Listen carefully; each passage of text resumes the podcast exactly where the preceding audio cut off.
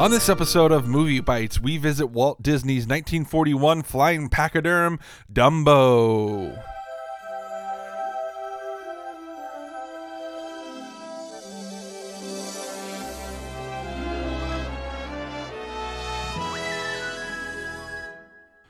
Hello and welcome to Movie Bytes, the show where once a month we review a Disney animated movie. I'm your host Clay, and today I'm joined by my co-hosts Jeff and Dave. How you guys doing? Yeah, doing great. Doing good. Awesome. Well, uh, should be a good episode today. Um, this is what are we in? Uh, fourth, our fourth episode, fourth movie. Um, I think we kind of we did technically skip a movie, didn't we? Um, We skipped a month, Uh, not a movie. we- no, Yeah. well I know that, but there was a uh, there was a movie, another one. I don't know if it counted if it was a theatrical release. Um, the Reluctant Dragon. Oh. yeah, the d- does Walt Disney Studios tour. yeah, because that one technically Have you isn't seen part of the animated canon because it's more of a hybrid, more like Mary Poppins or something. Um, yeah, Well, have you guys have you guys ever watched? I don't think I've I've seen I've seen parts of it, but I don't think I've ever sat down and watched it. Ninety percent live action. It's just a tour of the Walt Disney Mhm. Studios. It's actually Uh, really cool. Huh. I have no idea why it's called the Reluctant Dragon. I think. I mean, I think there's an allusion to it, or or they're talking about it, but Right. Yeah. it's not really about a dragon. It's really Mm. just a infomercial for Disney. interesting. Yep. So that's why it doesn't it doesn't count. It's not Okay. one of the official Disney numbered Yeah. ones. So I just noticed that pe- people list it, you know, b- between That's weird. Fantasia and Dumbo, but um, I don't know. I guess maybe they're just trying to keep things accurate. It's But a, it's a cool documentary, but beyond that, yeah, it's, not really a it's movie. it's Okay. usually uh, on official lists. It's like sometimes mentioned in a sidebar, or sometimes I believe it's actually included in a special feature on one of the other discs. I don't remember which one. That sounds right. Yeah, maybe it's Make Mine Music or something has it. I don't know. It's it's somewhere, but it's right, it's it's it's sort of similar to how you know like uh, like so they do like a movie like Feast now or Paperman. Those are technically made by Walt Disney Animation Studios, but they don't really count right. towards the Yeah, numbering. Gotcha. Yeah. Well, as Dave mentioned, we were a little bit behind here. We we missed November a little bit. Uh, I I'm mostly to blame for that. I actually was out of town for like two weeks uh, for Thanksgiving, and I should have planned ahead better, and I didn't. So, um, but we're here now, and uh, we're we're gonna get back on track. So, um, that's about all we can do. All right. So to to start off this episode, we are, uh, like I mentioned, taking a look at Dumbo. So uh, I'm going to hand it over to Jeff, and Jeff is going to read off some of the facts about this movie. Yeah, so Dumbo was released October 31st, 1941, here in the US. Uh, I don't know what the global release date was, but it was probably close to that. Uh, as with the previous movies, it has multiple directors. The supervising director was Ben Sharpsteen. Then the sequence directors of Norman Ferguson, Wilfred Jackson, Bill Roberts, Jack Kinney, Sam Armstrong, and then the producer was Walt Disney. Uh, it was written by Otto Englander, Joe Grant, Dick Huemer, and then had music by Frank Churchill and Oliver Wallace.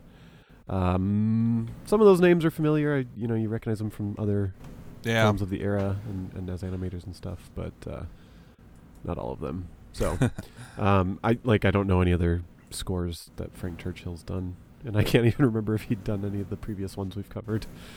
Um, Yeah. But yeah, so it, it had a budget of nine hundred and fifty thousand, which is actually surprising to me. I thought it was actually even cheaper than that. And I don't mean that in a bad way. I just this one was intentionally tried to be made quick and, and inexpensively. Uh, but it did bring in a box office of 1.6 million, so you know half a million dollar profit there, and then some. So that's not too bad. Yeah. Uh, it's one of the shorter Disney films, if not the shortest. It's only 64 minutes long. Yeah, I Wow. think Solidus Amigos is the shortest. It's Okay. either that or the or the that the one whose name I is I'm not remembering right now. It's one of those two uh, Latin American road trip movies. It's like only like 45 Okay. minutes or something, I think. The Three Caballeros Yeah. and, and Saludos Yeah. Amigos. it's called a Solidus. I'm sorry. Yeah. I've just It's okay. You good? butchered. You're from Michigan. No one expects yeah, you I'm to the know you're Cuban guy Spanish. here. yeah. Uh, so we went from the longest to potentially one of the shortest. Yeah. uh, from one episode to the next. So, um, which you might, I don't know, maybe So that might mean this episode ends up being shorter too. I guess we'll see. Um, moving forward, uh, behind the scenes in production, I've got some things here that I've found. Not as much I've noticed as the previous films. I noticed this one was a little bit. There was a little less rolling around the internet. Maybe somewhat less interesting, but I will read it nonetheless. Starting off, um, Dumbo is based upon a children's story written by Helen Aberson and Harold Pearl, with illustrations by He- Helen Durney. Uh, it was prepared to demonstrate the prototype of a toy storytelling device uh, called a roll a book, R O L L A book, um, which was similar in principle to a panorama. It involved only eight drawings and just a few lines of text, and had Red Robin as Dumbo's ally instead of Timothy Mouse. Um, Dumbo was first brought to the attention of Walt Disney in late 1939 by Disney's head of merchandise licensing, Kay Kamen, who showed a prototype of the roll of book that included Dumbo. Uh, Disney immediately grasped its possibilities and heartwarming story and purchased the rights to it. Originally, though, it was supposed to be a short film, but Disney soon found that the only way to do justice to the book was to make it a feature length. At the time, Disney Studio was in serious financial trouble due to the war in Europe, which caused Pinocchio and Fantasia to basically fail at the box office. Um, with the result that Dumbo was intended to be very low budget, uh, designed to bring some revenue to the studio. Uh, storymen Dick Huemer and Joe Grant were the primary figures in developing the plot. They wrote the script in chapters, much like a book, uh, which is a very unusual way to write a script. Um, regardless of this, uh, uh, as they've said, you know, very little was changed from start to finish, which, as we've been going through these, it has not been the case for like Pinocchio and uh, Yeah. Snow White, were like completely different from start to finish. Um, another thing I had read was that uh, they wrote these things in chapters, and, and I guess they were like giving it to Walt Disney in chapters, uh, you know, a little bit at a time, because I think he was kind of losing interest for a while, and then at one point Walt like busted into their room and was like, "What happens next?" So I guess through kind of giving him chapters of it, really kind of drew him back into it, which I thought was interesting. Yeah. Um, when the film went into production in early 1941, supervising director Ben Sharpsteen was given orders to keep the film simple and inexpensive. As a result, Dumbo lacks the lavish detail of the previous three Disney animated features. Um, character designs are simpler, background paintings are less detailed, and a number of the cels or frames were used um, in in the character animation. Um, They- yeah, held cels. Held cels. Just duplicate. Yeah, they just hold the same cel for multiple shots because it's a lot cheaper. Yes, sorry, held cels. I should have said. Um, although the film is more cartoony than previous Disney films, the animators brought elephants and other animals into the studio to study their movement. I don't know. What do you guys think about this? Did you you notice it was kind of lacking some of the detail we had had in previous movies? Definitely. Yeah. Yeah, definitely does. Yeah, def- but I think Um, only you know compared to like the previous, like it's still a really fantastic, you know, animated if from a technical level. Yeah, the It's still from the that era. animation yeah. itself is good. You know, it's like it's it's well animated. It's just like you don't have those Mhm. sweeping uh, multi-plane shots. You don't have Yeah, a lot of that other kind of technical tricks. Um, they did manage to get some water in there with the hippos sleeping underwater, which Right. I'll always call out. Um, but no, I noticed like there's a scene. I think it's during Baby Mine when they're showing all the other animals, which I think is when the hippos are sleeping. But like when the zebras are sleeping, like you can tell they're using held frames for that. It's like animating at half speed. Mm, It looks a little jittery, but yeah. I mean, beyond that, most of the action is really good. Like when the elephants are stacked up, and we'll get into all this later, but like I think it looks yeah. high quality Disney. It's just It, Yeah, it reminds me more of like a short animated, the any type of animation you'd see it as Mhm. short, which is still really good from that era. But yeah, like compared to like the last ones they did, where it was like, let's wow everyone with the absolute best we can do. This was you know mhm. just kind of good instead of amazing. Uh, one of the big things that they did was they used watercolor paint to render the backgrounds. Uh, Dumbo is one of the few Disney features to use that technique. Uh, it was also used in Snow White and the Seven Dwarfs, uh, and regularly employed for the various Disney cartoon shorts. Uh, the other Disney features use oil paint. Uh, 2002's Lilo and Stitch, which drew influences from Dumbo, also made use of watercolor backgrounds. Um, which, as soon as I read that, I was like, oh, yeah, I can totally picture that in my head. And I Mhm. think that's interesting. Um, during the production of Dumbo, Herbert Sorrell, uh, leader of the Screen's Cartoonist Guild, demanded Disney sign with his union rather than the IATSE, which with with which Disney had already signed. Disney declined, saying that he would put it to a vote. Sorrell again demanded that Disney sign with his union, but once again Disney refused. So, on May 29th, 1941, shortly after rough animation on Dumbo was completed, much of the studio uh, went on strike at Disney. A number of strikers are caricatured in the feature as clowns who go to hit the bi- the big boss for a raise. The strike lasted five weeks and ended the family atmosphere and camaraderie at the studio, supposedly. I mean, So, it, it kind of makes it sense. changed I everything. mean, that was really kind of a low thing, I think, to do to throw that in the film like that. Like, Yeah, especially if you like look down, and you're like, "Wow, that looks kind of like me and that guy," or whatever. Yeah. Like, Yeah. it's like I'm sure, like you know, everyone else at the theater, you know, at the not the theater, at the you know studio that has to like that didn't strike has to like put that in and like, oh, it's just almost like a warning to us. right. Yeah, I, I noticed when I was watching it, I that line kind of stood out to me, and I didn't I hadn't read this at that point. I was like, that kind of Yeah. felt weird. So it, it made more sense once I read that. Like, oh, gotcha.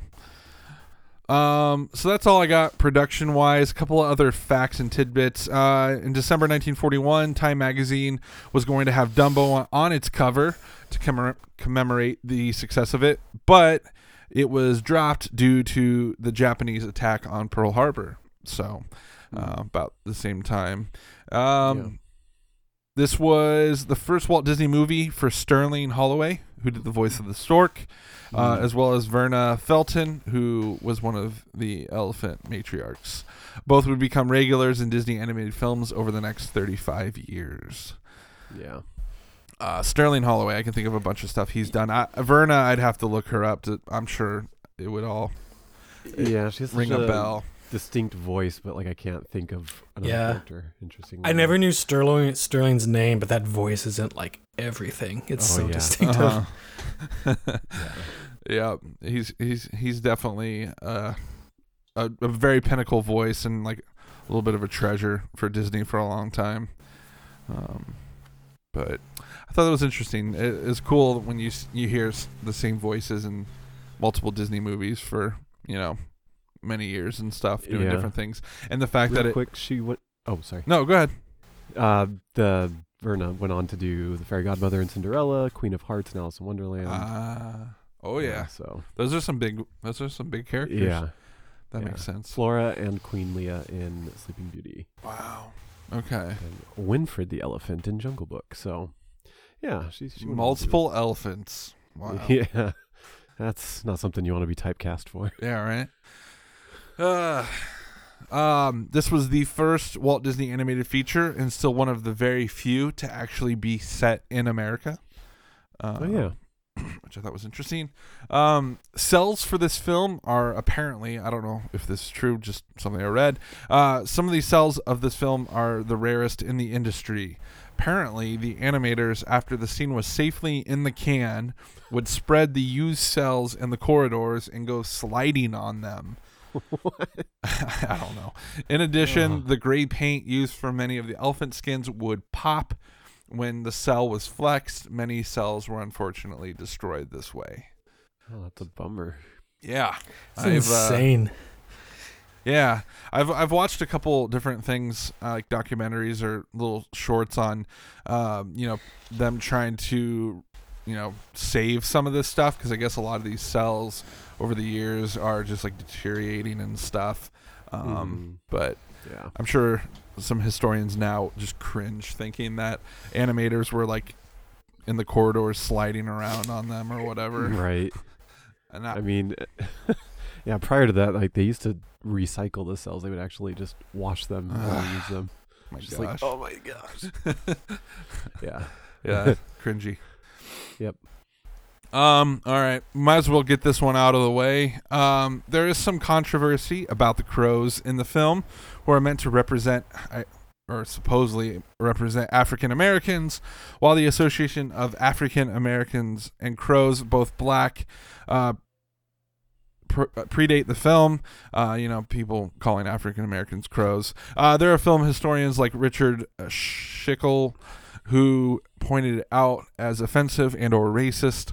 There are those who find their portrayals positive and progressive, um, seen as how most of the crows were voiced by African American actors in an era when there was limited casting potential for them, as well as pointing out that the crows are actually among the few friendly and somewhat intelligent characters in the film. Um, So I know it's it's kind of a divided thing. I think Whoopi Goldberg has gone on, you know, on record to say that she thinks they're awesome and that Disney should still be merchandising them and stuff, and she doesn't find anything, you know, racist about it. So I don't know. I I think everybody's kind of got their own own thoughts on. it. Do you guys have any thoughts on it? Uh, Um, Yeah, I, uh, it, it was one of those things that initially it seems I think is a little bit more shocking than it was. Like I didn't know when I found out that the actors were actually black. I think it does make it a little bit better that it's not you know just white people acting black to black caricatures. right. At the Uh, same yeah. time, I, I don't. They still seem a little, a little bit over the top, particularly just with how they're animated and Yeah. and their physical appearance makes me a little uncomfortable. But at the same time, yeah, those are those are black folk. You know, they're they're good. They're they're not white people pretending to be black. So I don't know, and. There's definitely, as I said, there's people like Whoopi Goldberg who don't have any problem with it, and sort of I don't know how to feel. So it's like it, it's it's I, I feel like it's an old movie and it's a little bit of its time and I am happy that they did employ actual actual black people, which is insane for that time period. So it's at the same time, yeah, that's actually a step in the right direction, but did they really have to be crows? Yeah. Yeah, I you know, it, like you said, it's a sign of its mm-hmm. time, and and maybe just ignorance of the writers or Mhm. production team. Just kind of like, yeah, that's normal. It's okay. It's acceptable. Um, in today's era, obviously, I don't think they would ever even portray them that way. They, Mhm. you know, they do something a little more positive and progressive. But yeah, I, I, I personally don't have a problem with it. I can see that they're a little exaggerated and caricatured and, and maybe stereotypical, and that might be the the worst of it. But like you said, like the performers, uh, obviously did it and and maybe added their own pizzazz and or were reference for the animators, which was extremely common at the time. So it's hard to say. Yeah, You know. I think I'm trying to remember. I can't remember if they were from a jazz band or if they were based on a jazz band. I think I think they were from a Yeah, because yeah, I they think were- that was kind of too, how 'cause they they got it was to try to get like a jazz band banter between like an actual Mm-hmm. black jazz band, and then they kind of just used that to create the characters. So I think a Yeah. lot of it is legitimately how black people talked in the 1940s. So that's why it's it's hard to like say is this Yeah. racist. you just assume it is because so much else was racist in that time period. I think the most problematic thing is the fact that they're crows. Other than that, Right. Yeah. Yeah, I mean, and and it, it's hard, and I don't want to keep going down this rabbit hole, but it's just like, you know, it. Yes, it it could be seen as racist or is racist, but it wasn't malicious or hateful racist, which I know is is a kind of nitpicky qualifier, but like. It, it wasn't meant to slander or belittle them, and that at least is better than any, you know, the alternative. Yeah, I guess. totally. It's something, but you know, at the same time, like I think. It's intentions don't matter quite as much when it comes to racism. well, but, and yeah. and I, I well, ignorant. Yeah. I thought it was also interesting that there are black people in this movie. Um, the like the circus hands that that put up the uh, circus in that one scene, and Yeah. uh, but then but then you don't really see them in the crowd in the parade. Um, Right. I don't know. So I just thought it was interesting. Like, not that that was like racist, but I mean, I think they portrayed black people in that scene, and they looked relatively normal. They weren't like overly exaggerated or anything. Well, yeah, I mean, except that Mm. they're literally just workers. they, Right, which I guess is might be kind of unfortunately period accurate as far as I Yeah, know. right. But yeah, Yeah. So, I, so I don't know. I, I thought it was interesting. Like, it's not like the crows are the only way that black people were portrayed. You know, there there were singing working men, you know, working hard and earning money. I guess I don't know. I, I just I just figured I'd point that out too. So, Yep. Yep. anyway, uh, maybe one of these days we'll we'll not have anything racist to talk about on this show. So, we just keep moving through time slowly, we can get out of the we- 40s. Oh no, no, never mind. I was gonna say we could avoid World War II and Hitler, but we, I mean, Pearl Harbor. So Right. we've already talked about that. it's true. Got that out of the way. Um, there's a, there's a couple hidden Mickeys in this movie. I guess you could call them. They're not actually like the Mickey heads. Um, but when uh, drunken Timothy is sliding down the staircase, shaped bubble uh, Dumbo has blown, his laugh is actually that of Mickey Mouse. Um, Oh, yeah, which I Nice. totally didn't catch. Um, didn't either. also, when Timothy coughs on Jim Crow's cigar smoke, that cough is also that of Mickey. It was specifically heard in both Giant Land from 1933 and Two Gun Mickey in 1934. So Huh. I feel like I don't know if I've seen either Giant Land or Two Gun Mickey. Maybe I have. I don't know. But you'd have to watch those a lot to probably notice that, I guess. But Yeah. anyway, so that's all I got. Uh, any other thoughts from you two before we, we jump into the movie itself? Um, did you want to go through the history with the movie? Oh yeah, I always do that. I always miss this thing. Thank you. I do too. Yeah. Yeah, let's Um, let's do our history with the movie. Yeah. Um, do you want to go ahead and start with yours? Sure, sure, sure. Um, I don't have a lot of specific memories with this movie. I know I definitely watched it as a kid. Um, I definitely knew a couple songs pretty well because of those sing along VHSs that I've talked about on the show. Uh, especially, you know, definitely um, Elephant Fly. Um, when I see an elephant fly or whatever, that Mhm. one wasn't you know we watched that a lot and there might have been a couple other songs but obviously that was the big one um so not a whole lot. It wasn't like my favorite and I, I don't even know if we owned it. Maybe my grandma had it or something. Um so not a not a ton of memories. I just remember um one thing about it that had a apparently had a strong impact on me as a kid. And uh I guess you could say it gave me nightmares, but um, I'll save that until we get to that part of the movie. Um, but Okay. that's the only memory I really have is like, man, that that part hit me hard as a kid. Um, and so we'll talk about it later. But yeah, so Mm. not a lot. Um, I have some memories with it, but not a ton. So, what about you, Jeff? For me, um, this was one that my grandma did have, uh, just like Fantasia. And since she babysat me most of the time when I was a kid, I watched it a lot. Um, and mostly because it had a train at the beginning, honestly. Nice. Um, my love of trains had started early, and I thought it was so cool how like the stork was flying, and you could see like the map of Florida. And the Oh, I love that. Yeah. I yeah, I was just for whatever reason as a kid, I loved like aerial views and maps and stuff Yeah. and trains. So it was just like simply because of that, I watched the movie a lot. um, I always got really bored in the middle of it, and then before you know it, it's over because it's really short. But uh, yeah, I mean, it was one of those where it was like I watched it a lot. I didn't really love the whole movie. I just loved the train part at the beginning, um, and I didn't understand like the complexities of why they locked his mother up and and him being separated from her and all that. So like I didn't realize all that the the deeper uh, implications of that till I was older and watched it. But um, I was a big fan, I guess, of of well, at least the beginning of the movie, and uh, it was just sort of part of my childhood. okay. Yeah. Nice. Dave, what about you? Um, I actually can't remember when I first saw this movie, but I do have memories of it because I had one of those. I think it was like a cassette tape with like a picture book that they used to sell. Oh, yeah, yeah, I had mm. one of the. turn the page. Beep. Yeah, yeah, Yeah. I had one of those of Dumbo, and I listened to it a lot. But I can't. I don't think I watched the actual movie to quite a bit later. So it's like Oh, it's weird. So I was like really familiar with it and heard all the lines and stuff from that cassette tape, but I don't think I actually watched it till quite a bit later.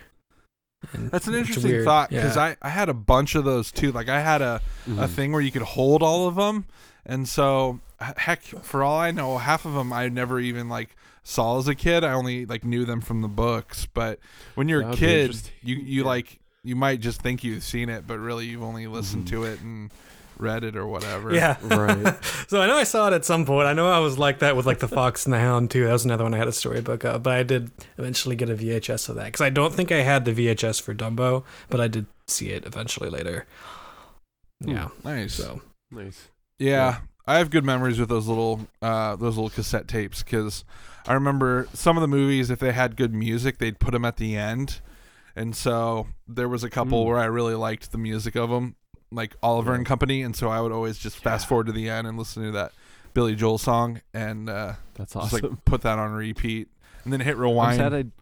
I'm sad I didn't have more of those. I, I think I only had like one or two, and like one of them was like Mickey and the Ah. Beanstalk. wasn't even a Uh, feature. those things aren't really a Yeah. thing anymore now. Just a product over No. time because it was like you know, home video wasn't as even as big then. So it's like I had a Right. ton of them. I listened to like Yeah. a lot of things on tape. Yep. Mm. And before that, they have them. Uh, I have a couple on uh, vinyl record. They have those smaller ones. Yeah, like the little golden books. We've Yep. we've got a few of them. We collected at a, I think at like an antique store. We found a bunch of them. So we've Nice. got a few of those. Just don't have a record player, but Yeah. hopefully soon. Yeah, you got to get one of those. All right. Well, thank you for a reminder on uh, our history with the movies. Now that we've done that, we're going to go ahead and hit play on the movie here.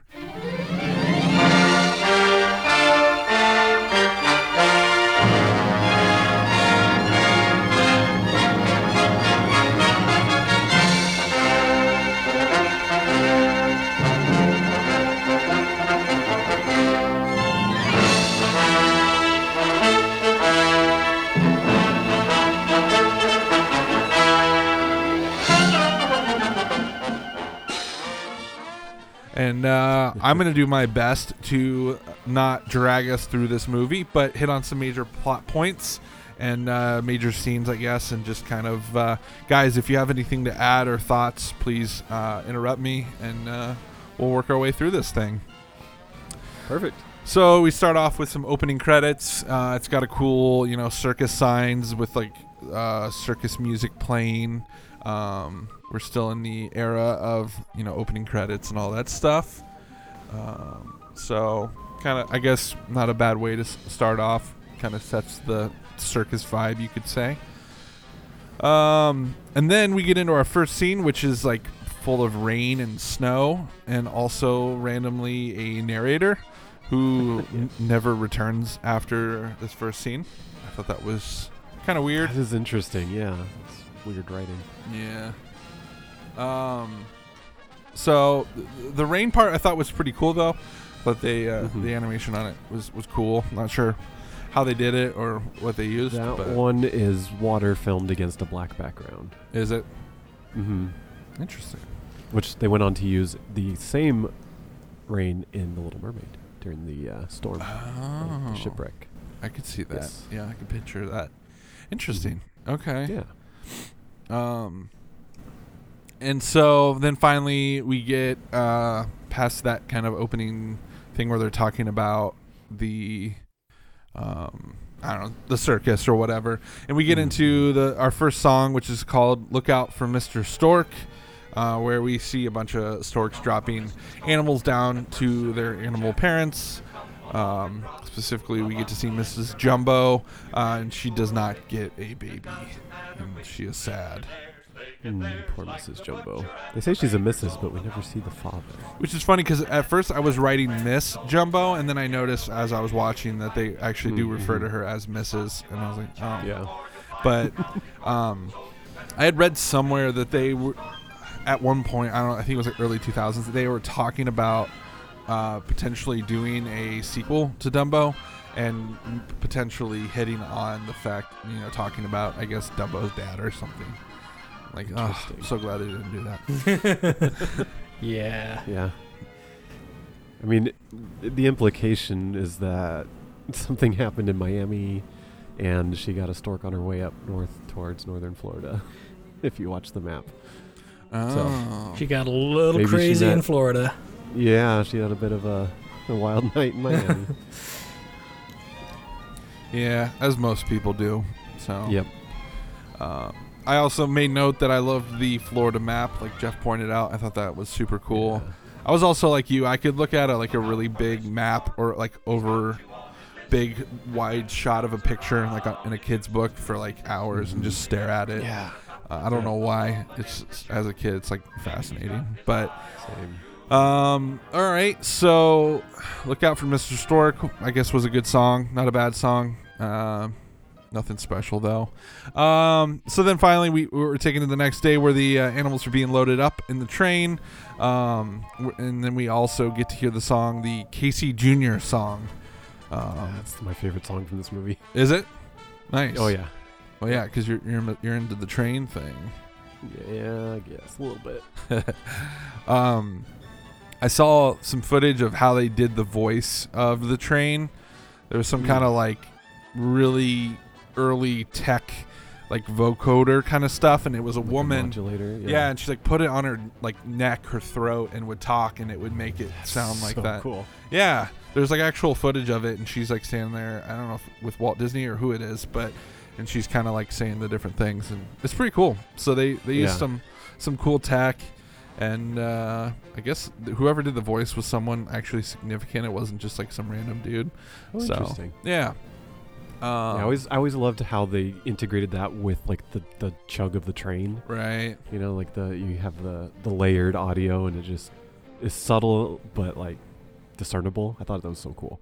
Yeah, because if if you're like not really listening for it, you like think your brain's tricking you into it. You're like, did I just hear that train? Oh, it is talking. Yeah, It kind like, of- I think I can. I think I can. It's so cool. Yeah. Um, let's see. So then eventually, uh, we meet the stork in the clouds. He then delivers his late delivery. Um, there's a fun little exchange where he's he set you know the package down in the cloud and it keeps wanting to fall Yeah. through. Uh, gave me so much anxiety as a kid. you're gonna drop it. He's gonna die. Um, so then uh, he eventually um, he figures out where he's at. He goes down and uh, delivers uh, what what turns out to be you know Dumbo basically. Um, I like his little pomp and circumstance where he's he's got to sing a little song and have her Yeah, sign. like a telegram. Yeah. or like a musicgram. Yep. Yeah. Yeah. And so uh, we're all it's just setting the whole movie up, I guess, at this point. Um, then finally, Mrs. Jumbo reveals the baby, um, who then sneezes to reveal the monstrosity of ears that are ginormous. And then uh, somehow the women. Uh, well, I, I thought it was interesting that Mrs. Jumbo names her baby Jumbo Junior, uh, which was Yeah. uh, kind of interesting. It's like, is that a girl's name then? right. Is Dumbo a girl? I guess we don't really know. Um, well, I think they all use the he when they're like, Yeah. oh look at him. He's so little. He's so right. That's true. Um, but then I, you know, the lady elephants that we've been introduced to, uh, for some reason, all of a sudden, since he has big ears, he, they call him Dumbo. Because I guess if you have big ears, you're you're dumb. I, I Yeah, I don't know. it's kind of like a stretch. They're awful. Yes. They're the worst. Yes, and uh, I, I had some thoughts on them that I had wri- written down later in it, but since we're talking about it, we might as well um, Okay. hit them now. Uh, I think it was about the time when they they had the really bad accident and they're all bandaged up and stuff, and Mhm. and I kept thinking, like, I feel like they could have done the female elephants better in this movie. Like, I feel like they could have done it in a, in such a way where th- they they weren't nasty, mean people. That they were trying to accept Dumbo and trying to like put up with him, but he kept Mhm. ruining everything. And then eventually Yeah. they just like they can't help but not like accept him in. But instead they're just terrible to him from the very beginning. I don't know. And they For like no reason, just because he has big ears. right. And Yeah. they keep saying we're a, we're a proud race. Like they kept saying that over and over. And uh, Yeah. I don't know. It just it felt out of place. Like I feel like they could have really like tried to Yeah. like him and welcome him and then after the big accident been like I'm sorry, we can't do this anymore. This isn't working. They just they just made it way too dark. Like, you know, especially that scene you mentioned when they were all bandaged up, just the things that they're like saying about Dumbo. Like what they hope happens to him and all this stuff. And I'm like, this is like this is like really dark. This is this is basically like just I'm like making light of, but there's like a lot of like legit like child abuse in this movie directed at Dumbo. It's like Yeah. yeah, it's like really dark for a kids movie if you like, think about it. hmm But Yeah. yeah, definitely, they just feel like stereotypical like you know gossips like this. Yeah, Yeah. they're like the hair salon gossips Yeah. of the 40s. Right. Um, another thing I had noted up until about this point when Dumbo's delivered, there's outside of the narrator at the beginning, there's not a whole lot of dialogue. Um, Mm, yeah. and so it's just a lot of like establishing stuff. There's a couple songs, and I think you know, I think they say "all aboard" at one point or something. But really, other than that, it's Yeah. just there's just not a lot of dialogue. Whereas with you know some of the movies we watched in the past, it's like from the beginning, you know, there's a lot of dialogue, and so I just thought it was interesting.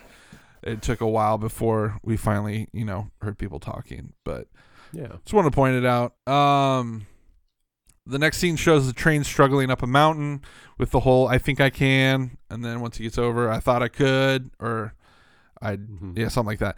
yeah, Um, I get that. Yes, and so uh, and then finally they pull into their next stop. Uh, the circus folk get out and uh, start setting up, which is when we're they play the song of the roustabouts. If I if I'm Mhm. saying that correctly, um, not a very m- memorable song. Um, yeah, it scared me as a kid for, yeah, I guess just because of the storm. It's like dark and rainy. It just looks miserable. yeah. It it's kind of a it is very dark. I agree. Kind of, kind of feel for those guys that have to just work all night, uh, and they sing about it, but it's like they work all night and sleep all day Right. because that's what they do. That's their job. yep. So Yeah. nothing. Little Dumbo goes in and tries to help like hammer the stakes and all this stuff, and like the elephants are struggling and slipping, and you know it's like Dumbo's trying to help, and he's just he can't really do much. And I don't know. fella. these scenes are like Dumbo's cute and like they're establishing kind of the life of the circus folk and stuff. So I get why they did it, but Mhm. it, it's just like I don't. uh even at this point, they weren't weren't really establishing anything, and so yeah, it's part of it's just like why are we you know why are we still yeah, what are we getting at? And so it's it's not for like another scene or two that I really feel like. Um, actually, it's the next scene um, when the mom kind of freaks out is when I feel like the movie actually really kind of starts to pick up a little Yeah. bit. Um, but anyway, um, so I would say the pacing at the beginning is a little a little slow, but yeah. so finally, they get the circus set up the next day, and then, uh, as a lot of circuses did back in the day, they uh, did a parade in town, you know, promoting the circus, and so uh, all the elephants are are you know set up and uh, marching through, and little Dumbo's in the back with his little um, his little doll or whatever on his back. I don't know. I thought that was kind of cool. Um, I like the uh, some of the animals in the in this scene, like the gorilla that pulls Mm, the bar yeah. loose, and he, Like, he just kind of gently puts it back. Um, so there's some fun little bits in here. We first get to see the clowns. Uh, I'm a big fan of the clowns. I love the clowns. this one. Um, anyway, Dumbo trips in some mud. People laugh at him. You know, kind of, I guess, showing you what's what's what's to come. But um, man, Dumbo Yeah. is just—he's so cute in this movie. They did a really good job animating I- him. I think it's great in this scene. They sort of show him. I think it was this scene. I might be thinking the wrong one, but there's a point where when he trips, I think it's this, but like everybody's laughing at him, and he thinks it's great. He loves the attention. Right. And it's showing like his innocence and ignorance or, or Yeah. He kind of smart. and then his mom kind of gets like defensive of him, like "Don't laugh at my baby," and he doesn't understand why because he just likes the attention. And right. I thought that was good character building, just in just through physical, you know, yeah. where. So anyway, I thought that was great touch. Definitely. Um, and so then after that, uh, Dumbo gets cleaned up by his mom because he was all dirty. Uh, and then this is when the uh, th- these boys come and start laughing at Dumbo, and Hmm. um, yeah, and so this kid totally that makes fun of him looks like uh, what's his face from Lamp Lampwick, yeah Lampwick. because that's what I thought. Okay, yeah. So Pinocchio. yeah, I feel like, like they're like, uh, do you got any character models of some kid that we could Yeah. use? Like, yeah, sure. He's kind of a kind of a jackass. right here. Say no more. um, so Lampwick starts uh, messing with Dumbo, and he doesn't even realize what's happening, and so then they start getting physical, and that's when. Uh, let's see, how did I write it down? Um, Mrs. Jumbo beats their fannies real hard, and then loses her shiz. and so Apologies to our British listeners. That means bum in the U.S. fannies. Yeah. What does what does fanny mean in the UK? Something different. Okay. That Yes. I don't know. I can say on a family show. Yeah. That's Well, hopefully, no families in the UK are listening. So. I did not know that. You'll have to tell me what that means uh, later, Jeff, because now I'm curious. Anyone else Google it on whatever. I think I think I've heard that before. Now that you mentioned that. Um. yeah. Anyway, so she freaks out, throws you know the ringleader guy in the water, and basically just defending her kid. And so she gets locked up. Mad elephant, danger, keep away. So they they show us that. Um. Basically, just show how sad she is. Um. And then it go- cuts to the lady elephants who are gossiping uh, about you know Dumbo and his mom. Poor Dumbo is super sad, and um, we finally are introduced to Timothy Q Mouse, who's uh, you know for some reason dressed up like uh, the like the ringleader guy. They never really Yeah. explain why. He just is, He's a ringleader mouse. He's just like a wannabe. I guess. And he He's, just he's like the ratatouille of circus. yeah. He, he secretly He controls dreams them. of being. or dreams of it.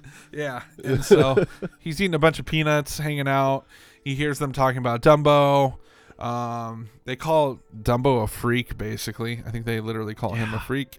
And then uh, they decide to ignore him because you know he just lost his mom and didn't do anything wrong. So we should ignore him. Um, God, and he's just like days old. It's just, it's just right. he like doesn't even Oh, understand man. how the world works, and he's just right. Yeah. So uh, Timothy, being the good mouse that he is, takes pity and decides to scare the lady elephants, which is kind of funny. Um, he then goes and finds Dumbo and uh, basically makes a friend and is is nice to him. Uh, so they then try to think of a way to make Dumbo famous. So Timothy um, ends up sneaking into the ringleader guy's tent and whispers in his ear that Dumbo should be the climax of um I don't know this big thing that they want to do The with main act. right. Um yeah so it's just lots of setup. I'm like what Yeah. where, where we where is this all going? Um so finally we cut to the next scene which is the um them putting that act to you know to use I guess. And so they are going to do this elephant pyramid which really isn't a pyramid because it's one elephant on the bottom. It's like an upside down elef- uh, pyramid. right. Um and so the idea is obviously that dumbo would be on the top. Uh he'd be you know he would jump o- onto them. And uh so he gets his ears all tied up by timothy because he's gonna trip on them uh, but then he gets scared, so Timothy decides to shank Dumbo in the rear, causing him to run out there. Am I the only Uh, one who ear- kind of thought Timothy just seems kind of like I know he's supposed to be his friend, but he doesn't really seem like that great of a friend. He, he's like an agent. He's like using. Yeah, him that's what it is. He's like- glory. I, Like, it, to me, that's what it didn't really f- feel like. He was his friend more so that he wanted to, you know, as I said, be like the manager agent type. Mhm. Like, yeah, but I guess he, he, he does show compassion and help him and clean him and talk to him. Yeah, But there's some of right. that. Like, I mean, he shows some basic humanity, but he still doesn't feel like the most sympathetic character. Outside of Dumbo, Yeah. like, Interesting. I mean, I don't even really feel sorry for the mom that much because she, she really overreacted and nearly killed a bunch of kids. Oh, I feel I feel for the Really, mom. Not- even as a kid, I never really cared much for the mom. Like, I feel bad for Dumbo Oh. because they got separated, but like, No, I feel for the mom. Man. okay, maybe I'm a Um, terrible protected person, but it's like, I mean, what, what what would they expect to do? Like, an elephant nearly killed a bunch of people and destroyed the whole tent, and they're gonna like not lock her up? Well, yeah, I mean in that regard, yeah. But I don't think she was unjustified in her no. trying to protect her baby. Um, I, I I'm I don't know. I think you make a good point though, Dave. Is like they don't Mhm. really ever share what Timothy's like what what's his motive, what is driving him. Um, yeah. all, All the backstory on him would have been cool. Right. All, all it is is he's just like, we're gonna make you huge. You're gonna be so famous that they're gonna let your mom out. Um, and that was really it. That was the driving right. force moving forward. Um, but you're right. Definitely. and what is him being famous? Yeah, that makes Like, zero that sense at all. to- to be fair though, at the end, he Timothy is on the front of the newspaper as the guy who signs a big Yeah. movie deal. So Does this feel like the Um, opposite message that Pinocchio had in some ways? Remember when he like Pinocchio like ran away to become famous and it was like this really like bad thing? oh, Yeah, with- with- the show business. Yeah, with you Correct know with uh, Jiminy Cricket saying don't do that, and then we have the opposite here with Yeah. Timothy like yeah be famous. do Go it. be famous. We'll solve all your Yeah. problems. I just think that Yeah, was well- funny because that was literally the last movie. Yeah. And so we'll we'll talk about the ending here in, uh, just shortly. Um, but We're almost halfway there already. yeah, we're we're flying through this. Um, ah, so- oh, pun. Uh, Dumbo runs forward. His ears come untied. He trips, uh, knocking into the elephants, which then uh, triggers just pure pandemonium. Um, as the elephants try not to fall and kill everyone in the in, in the tent, uh, which eventually results in the entire circus collapsing, and uh, Dumbo waves his little flag, and it, he has ruined everything. Um, let's see. So following that, uh, the next scene, they the circus is back on the train. The lady elephants are all injured. Uh, we find out that uh, basically Dumbo has been demoted to a clown, which in circus world, you know, that's apparently as low as it gets. Even though I think the clowns are awesome in this movie. Um, and basically, the uh, elephants decide that they are no longer going to consider uh, Dumbo to be an elephant. He is no longer one of them. He is just a clown. Um, so he's been completely excommunicated. Very nice. The next scene cuts to the clowns, um, and they're doing their little burning building bit where uh, Dumbo's at the top, uh, dressed as a baby clown, and uh, it's up to them to you know get him out or whatever. Um, and so let's see. This is where we finally kind of get introduced to the clowns and kind of see them a little bit. Uh, so Dumbo jumps off the building and falls through the trampoline into I don't know, shaving cream, whipped cream. I don't know what it is. Yeah. Some Yeah. sort of cream, and enough to break the fall of an elephant, Right. Killing him. and not kill him. So, yeah. Um, yeah, I don't know. Do you guys think that they were the whole movie? Do you feel like they've been tricking us into thinking that Dumbo's gonna fly, but then he like never does until the end? Like, do you feel like this was like a fake out? Because I feel like everybody who went into this movie probably knew that he was gonna fly at some point, but there's a couple times here, like this one, and when he jumps off the the thing that he could have totally totally flown flown, but he didn't. I don't know. You get what I'm Yeah, saying? Um, yeah, just because he's Dumbo the flying elephant. Yeah, it's. I think you're right. I hadn't really ever given it much thought, but I, I think that that is what they were trying to do is make you think that's what he was going to do at that point. But yeah, but then he just falls through. they just splat. Yep. So, yep. Um, following that, we see the clowns then uh, go to their tent where they undress. Um, I don't know. I think it's. I, I like the um, the silhouette kind of thing that they did. Same. Um, yeah, and especially with like the semi-transparency for like clothing Mhm. or like the mask. Yeah. the. And uh, they did some fun bits where like the really tall clown ends up being two small clowns, and the fat one is really just you know air inside of a costume. Yeah, and so they did some fun little things with that. Um, and so we get to kind of see them. They they pop a bottle open in celebration of their new big hit, which is apparently Dumbo jumping off a building. Um, so they were pretty happy about that. Uh, which we then cut to Dumbo, who's getting washed up by his buddy Timothy, um, who then tells Washing him, him with his own tears. "Yes, gotta get that water." So, So messed up. hey, he's, he's resourceful. What can you say? Yeah. Yeah. Um, then Timothy's like, "Hey, cheer up, buddy. We're gonna go see your mom tonight." And so they go visit Dumbo's mom, who is all locked up, and um, and so she she can like barely reach him, and they uh, she gets to hold him a little bit, and that this is when the song "Baby Mine" plays, which is uh, it's just freaking sad. Um, yeah, it is. Oh, this song, man. yeah. Apparently, this song is actually like really well regarded, um, which I wasn't aware of. I guess it's uh, a lot of people, uh, at least back in the day, like considered it to be like a like one of the best songs like in a movie or something. I don't know. I was reading some stuff on it, and people seem to love it. Um, this is actually the scene I was talking about that gave me, I guess you could call them nightmares or just really sad Yeah. dreams. Um, I remember I actually had a dream where my mom was locked up and like I went to visit her and she like couldn't reach me and it was like the saddest thing of my life. And so I don't know why this scene this scene just like wrecked me as a kid and made me like super sad. And uh I don't know, something about your mom being locked up for you know, it's just like it, it's right up there with Mufasa dying for me.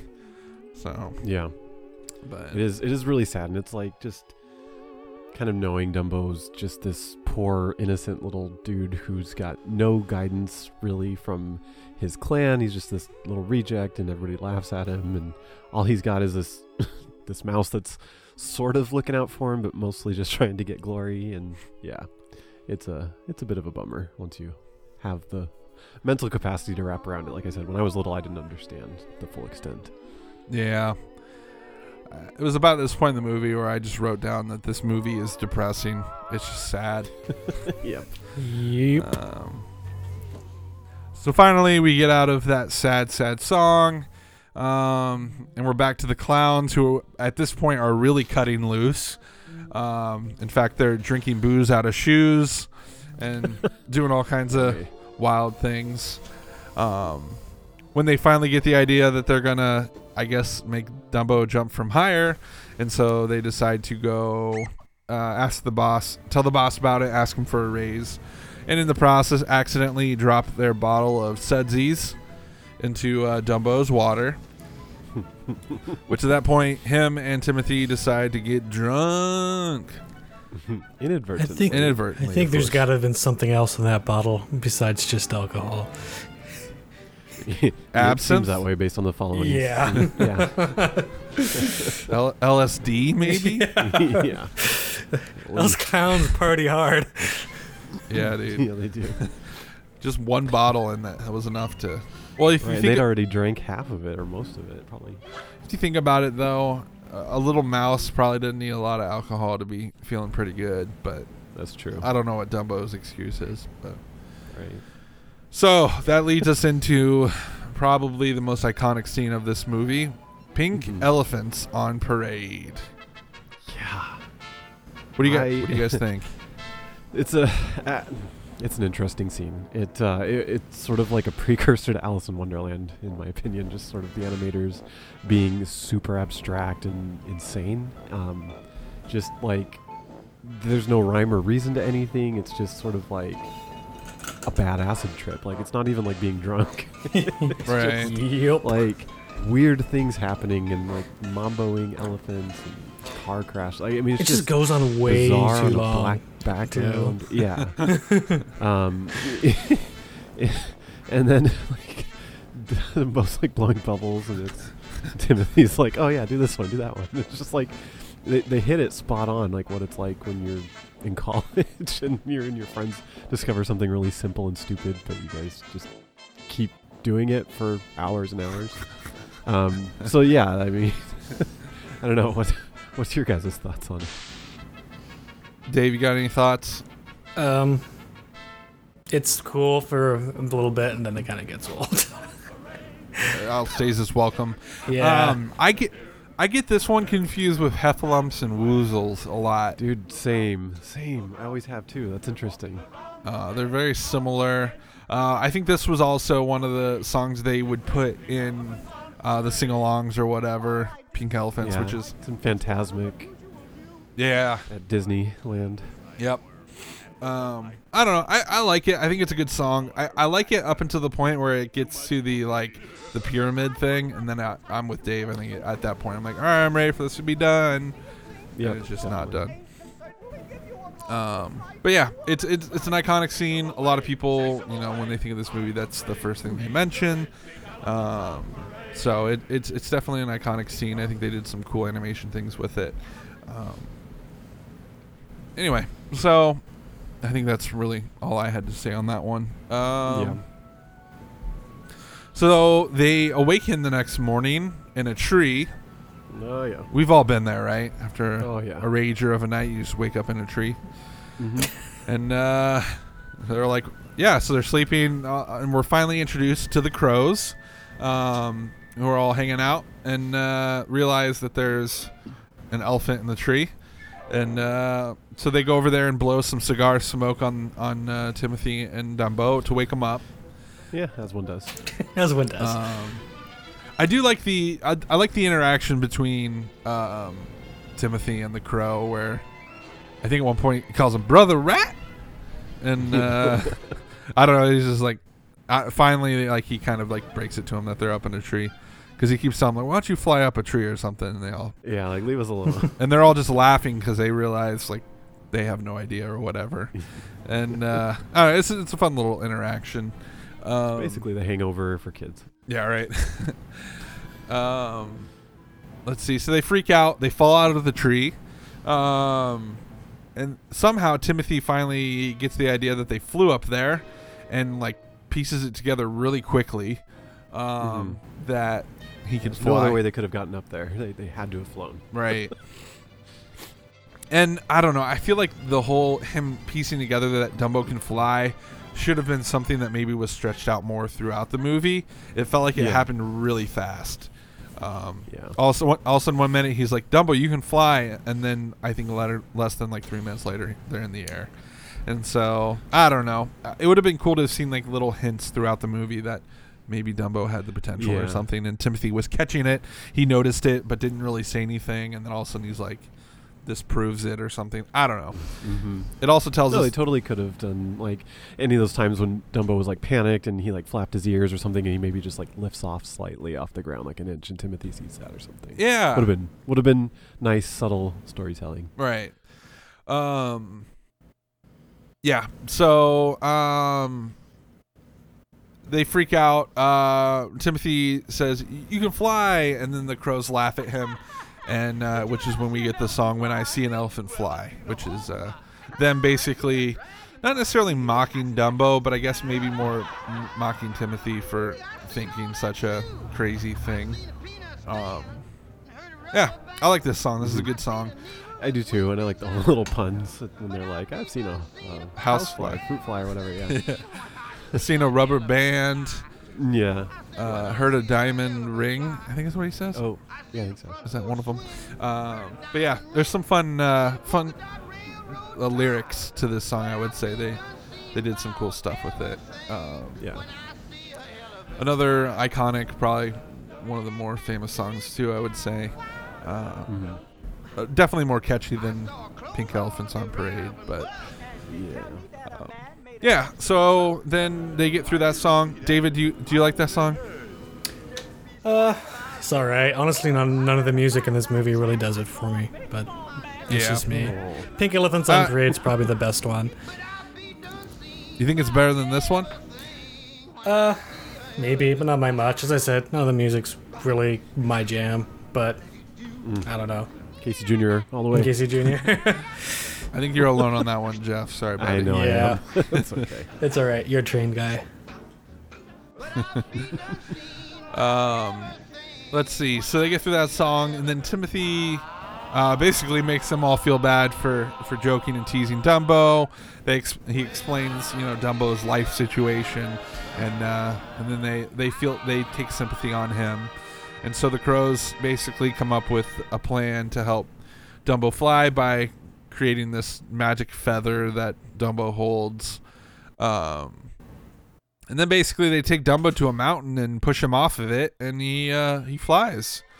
And so uh, Wow. they do kind of a good job where there's like a big cloud of smoke. You can't really see what's happening, and all of a sudden they're, you know, way up in the air and stuff. It's kind of it's kind of cool. Yeah. Yeah. Um, so I don't know. I, I I don't remember that part of it. I for some reason my head how I had remembered it was that the first time he flies is is in the circus, but um, Me too. Yeah. Yeah. I think most people remember it like that. It's weird.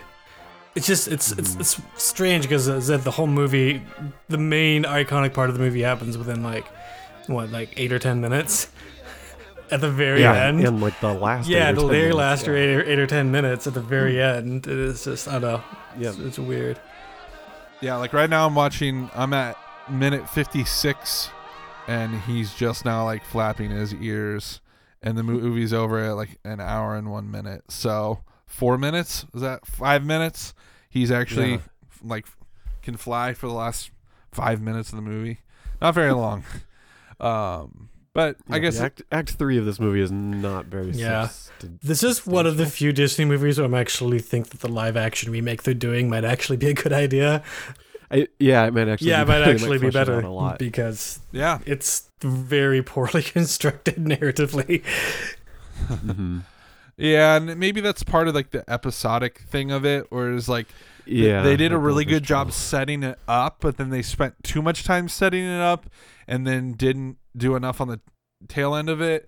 Um, Mhm. Maybe they ran out of money and they did like a Monty Python the Holy Grail thing where they're like, we need to wrap this up. Um, Mhm. whereas I feel like they could have spent another 30 minutes in Act Three and like, you know, shown him his flying, proving the other lady elephants more wrong, and you know, Right. making him more self-esteemed. re- redeeming some of the characters that perhaps like we don't know what happens Mhm. to the ringleader we don't know what happened you know it's just i don't know. Um anyway we're getting ahead of ourselves. Uh Mm, we are. they fly Four minutes ahead. um they everybody's like hey this is amazing. Um even you know the crows are are happy and excited. So we finally cut back to the clowns doing their burning building act once again but from way higher this time.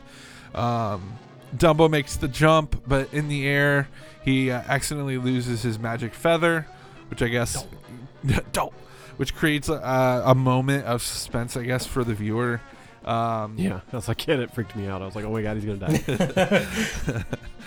uh, so at this point, Timothy basically is like, "It's not real. It was, you know, we just made it up." And it's all in thankfully, your head. thankfully, Dumbo listens to him and uh, flies. Yeah, And so, and then more he- like Buzz Lightyear. He's kind of falling with style. yeah, I'd say so. I'd say so. Um, he and then turns around and uh, attacks the poor clowns and shoots uh, peanuts at them. And- Goes on a rampage. and then- what does this movie teach? yeah, People right. make fun of you, come back and machine gun 'em. exactly. Once Good lord. once you realize your true potential, come back and teach everybody a lesson. hmm Hey, at least he got a little redemption, unlike Pinocchio, where all the bad guys got away. Yeah. So And if you're if It's you're true. different, no one will love you unless you're rich, and then you can buy their affection.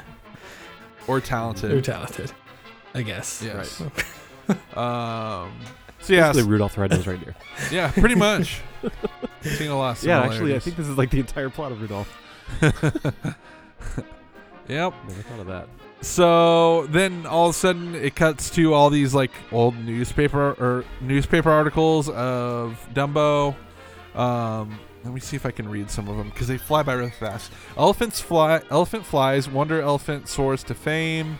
Uh, ears insured for one million dollars. Dumbo sets altitude record. Dumb bombers for defense. What? Um, or two. Dumbo manager signs Hollywood contract. Um, and it shows Timothy Mouse, you know, signing some movie contract. Yep. And then, Yeah. and then we we cut to the the final scene, which is uh, the train once again. Everybody's happy. Uh, everybody's rich. The elephants love him now, and they're they're singing his praises. And um, Mrs. Dumbo has her own private seat at the back of the Yeah. train. Her own private car. Car. with, with like his name on it. Yeah. Uh, And like the, the the rest of the train is like old like freight, and this is like a new sleek like yeah. Silverliner. Yeah, you're right. Um, so I guess basically Dumbo sold the rights to the military to make bombers in his likeness, which is, and then there's a movie being made about him, and so that's why he's Oh man. rich and famous. Mm-hmm. And Timothy did succeed in getting rich off of Dumbo. That's right. Well, the interesting thing is, I don't even think you see Timothy at the end. He's not around. Isn't he? Is he not in Dumbo's? Yeah. Well, I mean, No, he got his he's movie not. contract. He's probably off living Yeah, he's high gone. life, He's gone. surrounded by like Good Dumbo. booze and female mouth, mice, meese, Neeson. Neeson. I don't know. That's interesting. I until Dave Yeah. brought it up, I didn't really think about it. But now that he mentions yeah what him what do is that. his motives, it's like, well, he's not around in the end, so maybe that's his motive. Clearly, he just was using him. Or he was like, my job is done. I need to move on to helping other people. You never know. Which, yeah, I mean, that could be what they were going for. helping but, other people uh, get him more They should have shown that. Yeah. Yeah. Yeah. I don't know. He always Uh, skews yeah, me out a little bit. Like, it just never seemed like his motives were entirely pure. Yep. Huh. Had never really given that enough thought, but you're Yeah. absolutely right. I think there's something there. But holy cow, that last little bit that we just mentioned goes by so fast. Yeah, It- four minutes or whatever. It's just like they're they're ridiculous. really like let's let's finish this up because from the second the paper flies, that's at one hour. So there's one minute basically with the newspaper Yeah, and the finale and I of him redeeming everything. I think the pink elephant bit ends about 50 minutes in, and the movie's like an hour and three minutes. So everything with the crows, all the entire wrapping up of the movie takes place in like 13 minutes. It's crazy. Yeah. so ridiculous. It's not enough time. Yeah, and it's So- like, and everything else in the movie is super drawn out, but like, except for everything right at the end, which it does kind of feel like, like, oh man, we need to wrap this up. We don't have enough money. Quick, how how can we do this and animate as little smallest amount of things as possible? yeah. Basically. All right. So that's it in a nutshell, if you could call it that. All right. So it is now Peanut time, the end of the show here, where we give our final thoughts and we rate uh, out of 10. Um, we're going to go in the order of Dave, Jeff, and Clay. Uh, so far, Dave has rated Snow White 7, Pinocchio uh, 7, and Fantasia 8. So, Dave, what, do- what are you thinking, buddy? I'm going six out of ten. Dang. Okay. While I probably enjoy watching this a little bit more than Pinocchio, it also doesn't have the redeeming quality that Pinocchio does of uh, the animation. And yeah, the whole thing is just sad and depressing. And it, no one's outside of Dumbo. I feel like everyone is no. There's any, any anyone that's really sympathetic. Everyone just seems awful, and it just seems like yeah, everything's awful until you get famous, and then you'll be good. and people will like Yeah. you. It's yeah, it's weird. And another one that doesn't really feel like it has great messaging, which I think is kind of the theme of almost all of the golden A- golden age films, with exception of like Fantasia, Mhm. I guess. right. Which just doesn't really have Right. a message except like culture. Bambi's pretty good too. I mean, I mean, I haven't watched it in a while, but I can't think of anything particularly like weird and problematic with Bambi. Really, Yeah, I'm looking forward Yeah. to covering that one. Definitely. All right, Jeff. What do you what are you thinking?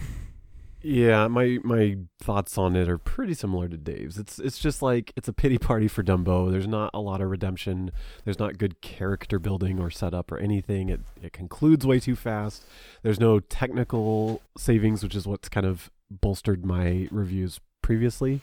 Um, so I I also did give it a six out of ten. Um, Okay. just I mean the animation itself is good. You know, it's fluid. It's it's you know it looks I wouldn't say natural, but it looks like high quality Disney animations. They're not like jerky or disjointed or anything like that.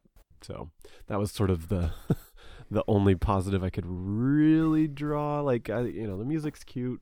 Nothing super jumps out. Like obviously, I love the train Yeah. and the the train song, but like that's super yeah. subjective. I'd say all golden age animation is worth seeing, even the lesser ones. But like, mm-hmm. if you're gonna hold it against all the others, particularly even like you know Bambi and Pinocchio, which is really like break you know breakthrough animation. This is Yeah. just kind of like yeah, Right. It's all right. And to be fair, like that was what they set out to do, and, Yeah. and they did it very well. Yeah. Like it's a it's a budget film. It was meant to be a budget film. This is the equivalent of a straight to video sequel Yeah, of 1921. I just think because of that, it, it doesn't end up being uh, quite as is, is timeless. Is I feel like we you Mhm. ov- we overlook a lot of the issues with other golden age films because of the spectacular animation, and this is just like they they show through way more when it just has more. You, you can Yeah, Yeah, you can definitely tell Walt Disney's personal touch was Mhm. missing from like the script treatment, and and that just trickled down into the all the problems in the movie. Yeah. Uh, Clay, what what about you? What is your review of, of your little rating? Of I don't know. I'm so conflicted now because Mhm. looking back on my scores, I gave Snow White a six, um, know, like, which dude. is harsh now looking at because there's no way I can give Dumbo anything lower than Or- or- like yeah, or- Snow White is so much better than Dumbo, and so like part of me wants to like change my score on Snow White now because it's way too harsh. Um, but then if I bumped Snow White up to a seven, then all of my movie reviews so far would be sevens, which is just boring. So, oh man, I don't You know. must do it independently. Don't don't think of it in that way. I know. So I I got to give it a five out of ten just because I don't Okay. know. I I was teetering on that as well. Yeah, the whole time I was watching it, I just it wasn't really drawing me in. I was like losing focus. Um, Mhm. Some of the songs individually are, are okay, are pretty good, but Yeah. the overall soundtrack and score just didn't do anything for me. I think Snow White and Pinocchio, obviously Fantasia, have much stronger scores. Um, than I feel like Dumbo did. The the lack of polish and animation, uh, or just the lack of uh, extra detail, didn't bother me. Mhm. That wasn't an issue for me. Um, Yeah. It wasn't really something I noticed until I read about it. And then I was like, oh, I guess yeah, I could I could see that, but it, it didn't pull me away from the story. It didn't make it seem any less quality to me. It still feels like Mhm. an animated Disney movie. Yeah. And so I think they do very good with covering up the budget. I think the issue Yeah. is not that it's bad; it's just that it doesn't blow you away and make you overlook the problems with it like the other ones do. right, Yeah. Yeah, right. right.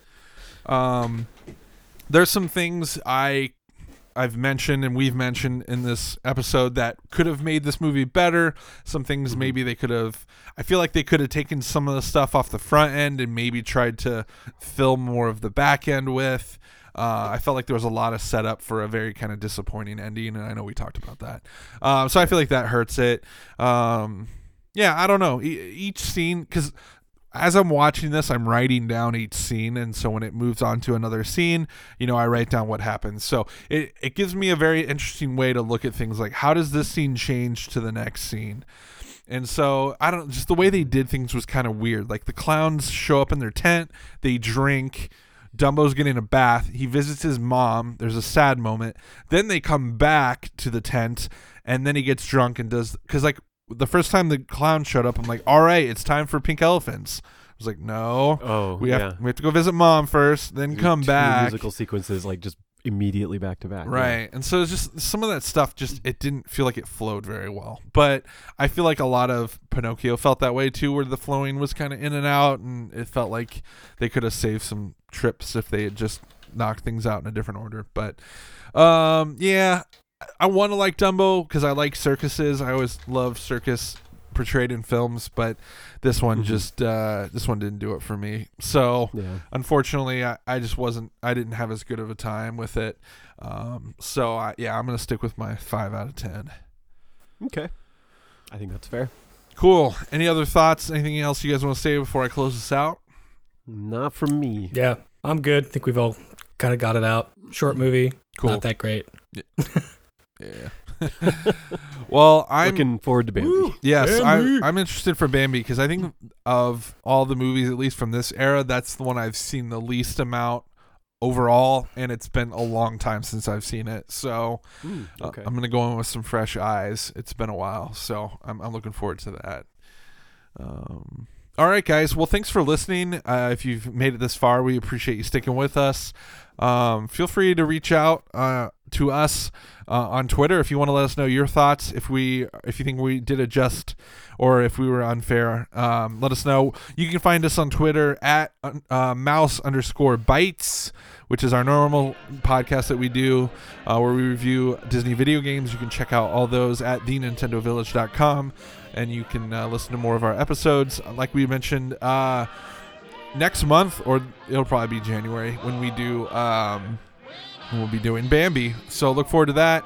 Uh, me and Jeff are hopefully going to start recording some more Mouse Bites episodes here very soon. So also look forward to those as well.